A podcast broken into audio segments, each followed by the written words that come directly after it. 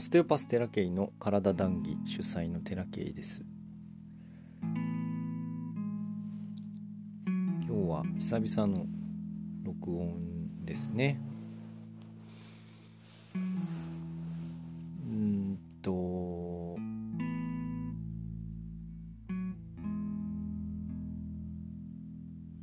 最近は安定しておりまして。まあコツコツと進んでおりますけれどもついこの間ちょっといろんなことが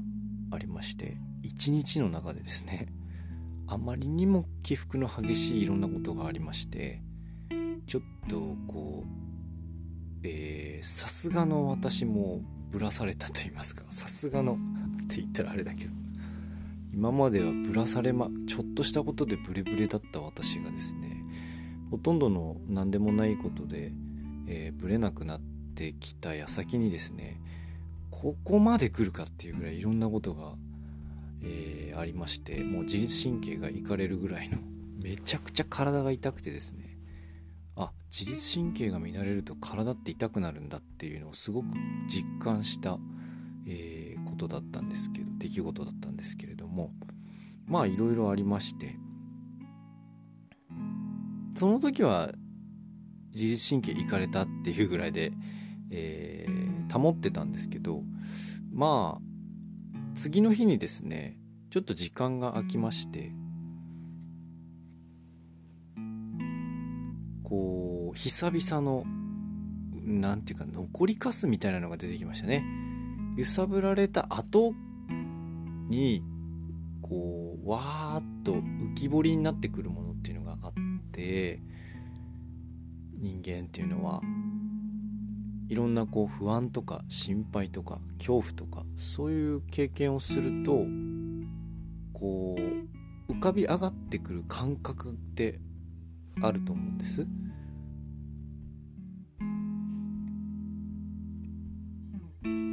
まあそれに苛まれてる人が大半だと思うんです。不安ってそうだと思うんです。何か出来事があっ穏やかだった水面に石がポチャンとこう落ちたかのようにこう波打つわけですよ。わーっと。まあそれが中には怒りの人もいればそれが悲しみの人もいればそれが不安心配恐怖いろんな感情としてこう波打つわけなんですよね。振動するわけなんですその感覚が感覚感情がわーっと。でいつもそれに振り回されてたんですけどそれがこの数週間なくてたとえちょっとしたちっちゃな石ポチャンってされたところでよいしょってはいっていう感じで 静かにできたんですね。でそれがですね大体落ち着いてきたあたりでとんでもないでかい石掘り投げられまして まだ残ってるぞみたいな感じでドチャーンってきましてまあわわわわわわわって揺れたわけですよ、まあ、地震みたいな感じでね。それでまあなんとか保ったわけなんですけどこうおかげさまででかい石掘り投げられた後っていうのは長いこと余震が来るわけなんですね。グラグラグラグラっと。で寝て起きた時にやっぱり、えーと、どうも戻せない不安みたいな。のが出てきたんです。よ自分を保てなくなるぐらいまでそっちに引っ張られる強い不安が出てきたんですね。あこれは久々だと。これどうやって対処しようかなって。もうもはやですね不安をえっ、と悪い要素と捉えなくなっちゃいまして不安になってるってことはなんか浮き彫りになってるからそれチャンスだっていう風になってきてるんですね。この変化は面白いなと思うんですけどそれは、えーと、自分がどんな人間かってことがよく分かったからなんですね。で自分がどんな人間かってことが分かった時に見えてきた、えーと、不安。であのー、すごく簡単なその不安を取り除けるかどうかっていうのは、えーとその人の観察力とかにもよるのかもしれないんですけどすごく簡単な不安の観察法ですね。まあ瞑想とまでは言いませんが不安っていうのは案外観察できるものだと。というか感情というのは観察できるものなんだなっていうのはよく分かりました。単純に目つぶってただ不安だっていうことを不安だって感じればいいだけなんですけど それが難しいんですね人間って。その不安だなって思った時になんで不安なんだろうという理由を探してしまったりこの不安は取り除かなきゃいけないと思って何か意図してしまったりそしてこの不安を感じたくないと思って蓋をしてしまったりするんですね。そのままにしておけないです不安を。どうにかして解消しようと思っちゃう。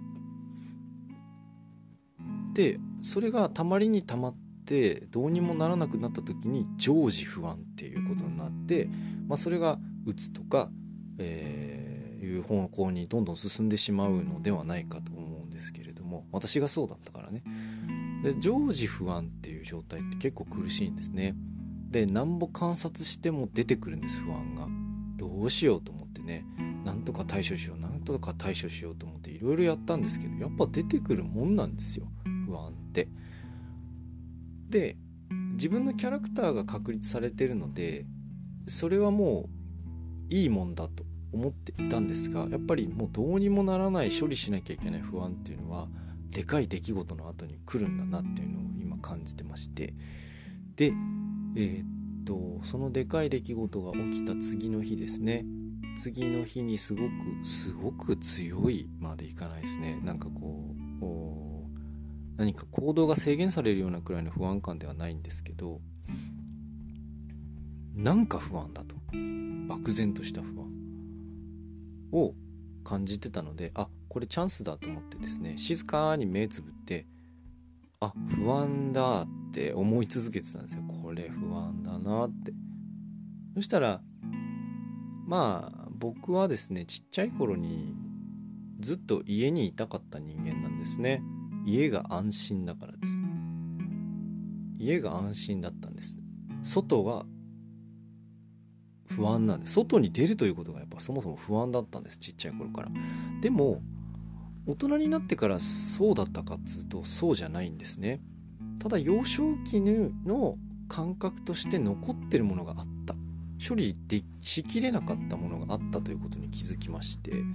でそのすごく同じなんですね。同じちっちゃい頃に感じてた感覚と同じなんです。家にいたい。家にいたいがための不安。外に出たくないっていう不安それちっちゃい頃に感じてたものをなんとか蓋して外に行ってたんですね。で大人になってから勝手に解消するもんだと思ってたんですけど今ここに来てようやくそれがまだ残ってるということに気づきましてこうボチャーンでっかいのが来た後の中の残りかすみたいなのが浮き彫りになってでそれを観察してたんです。ずっと。不安だなーって。嫌だな外に出るのって。思い続けるだけですね。そしたらまあ僕は治療する人間なのでよくこういうビジョンイメージみたいなのを見るんですけどまあその号泣してる僕がいるんですね。だけど号泣してる僕が僕だと思っていたそのビジョンがなんか女の子なんですよ。あれ？と思って。ですっごい泣いてるんですね。でも悲しいなみたいな思うんですけどなんか外に家に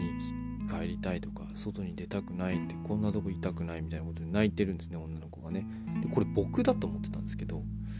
もうちょっと引きで見るとですね僕が旗からそれを見てるんですね。あれ？と思って、まあ、これは感覚的な話ですよ。でそのことに気づいたらなんかあの僕じゃなかったんですね悲しかったのは。多分僕がちっちゃい頃に思った誰かが悲しんでるということへの共感ですね。僕自身が思ったっていうよりも誰かが泣いてる同じくらいの年もしくは年下かもしれません。記憶はないんですけども。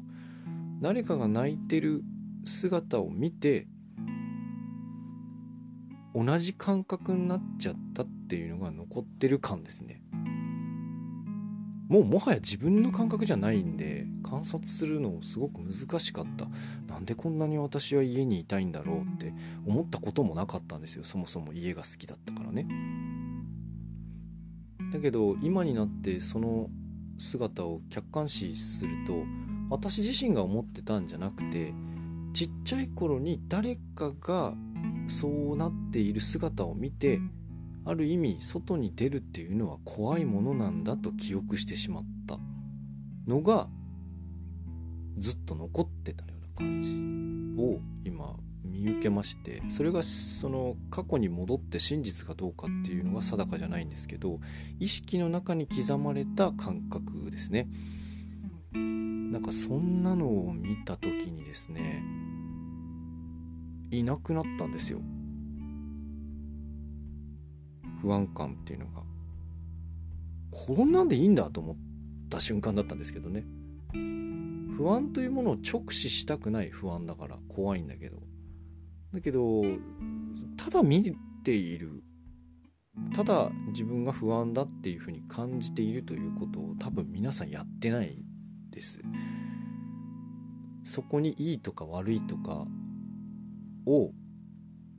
決定しようとしたりそれを処理しようとしたり何かしようとするんですねそれにね。ただ今不安だなっていう感じを感じ続けるだけでいいんです。でそこにある日毎回毎回そうじゃないかもしれないけどあるタイミングでそういうビジョンが見えてあこうだったんだ。何かこう付け加える解釈とかもなしにこうだったんだって腑に落ちる時が来ると思います続けていくと。毎回毎回これをやってたわけじゃないけど瞑想っていうよりも瞑想ほどのトランス状態じゃないですねただ感じてただけですもん言葉にすると。そしたらまあ勝手に出てきた出ていったような感じっていうか多分やってる人はこれやってんだろうなって思って。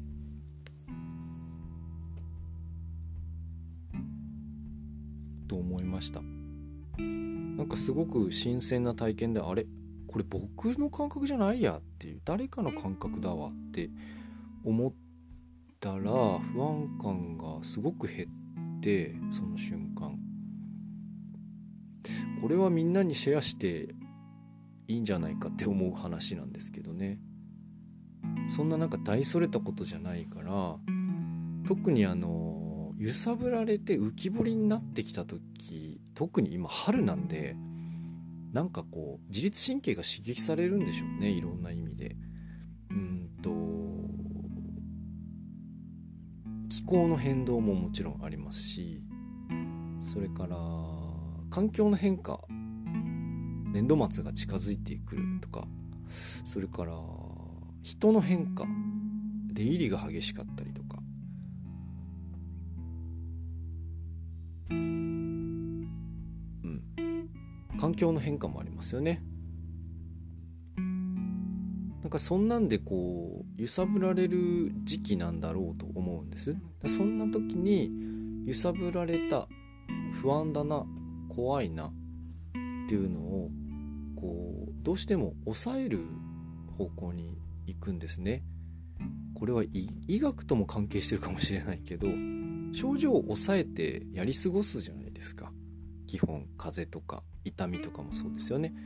けどそれ抑え続けた痛みみたいなのって案外その抑えきれなくなってずっと出てきたりもしますしまだ奥に何か内在しているものに蓋をするということをすると中で腐敗するみたいなイメージですね。うまいこと発酵してくれればいいんだけどそうもいかない人間の体って。なんかそんなんも一緒で感情とかを蓋すればまあ体に痛みが出るし。でこう世の中の出来事ってこうこう自分を揺さぶってくるのが基本ですよ。どんどんいろんなことを揺さぶってきますね、えー、お金しかりえ暴力しかりえ人の死しかりペットの死しかりいろんなその出来事っていうのは揺さぶってきます。で揺さぶってきた時に自分の中の内在する痛みとかそれから悲しみとかさまざまな感情ですね。なんかそんなんがわーっと出てきた時が一番チャンス。そんな風に今は思ってます。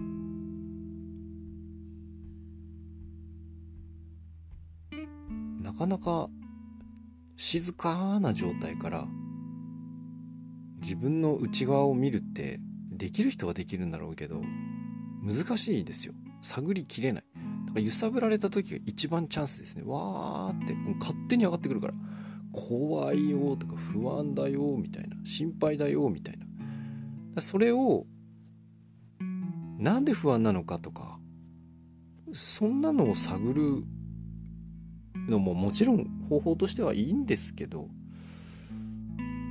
今回は何もしてないですよ。ただ観察しただけですよ。ただ見ただけ。今最近の僕の治療もただ見てるだけなんですけど。ただただ見てるだけでこんなに変わるんだっていうのを今思ったんですよね。ただ見るっていうことってみんな慣れてない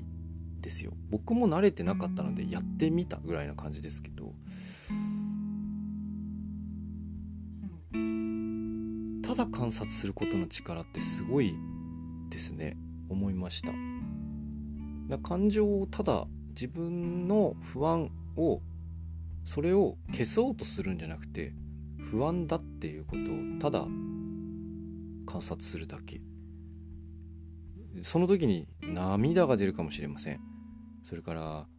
えー、いろんな怒りが出るかもしれません。グーとか言って。それでいいんですよ。っていうかそれが解放につながるんですね。瞑想瞑想っていうあの大それたトランス状態をこう導こうとすることよりもシンプルに、あの自分の感情を感じるっていうことさえ知ってればいいんじゃないかなっていうふうに思います。今日の談義はここまでです。ご視聴ありがとうございました。またね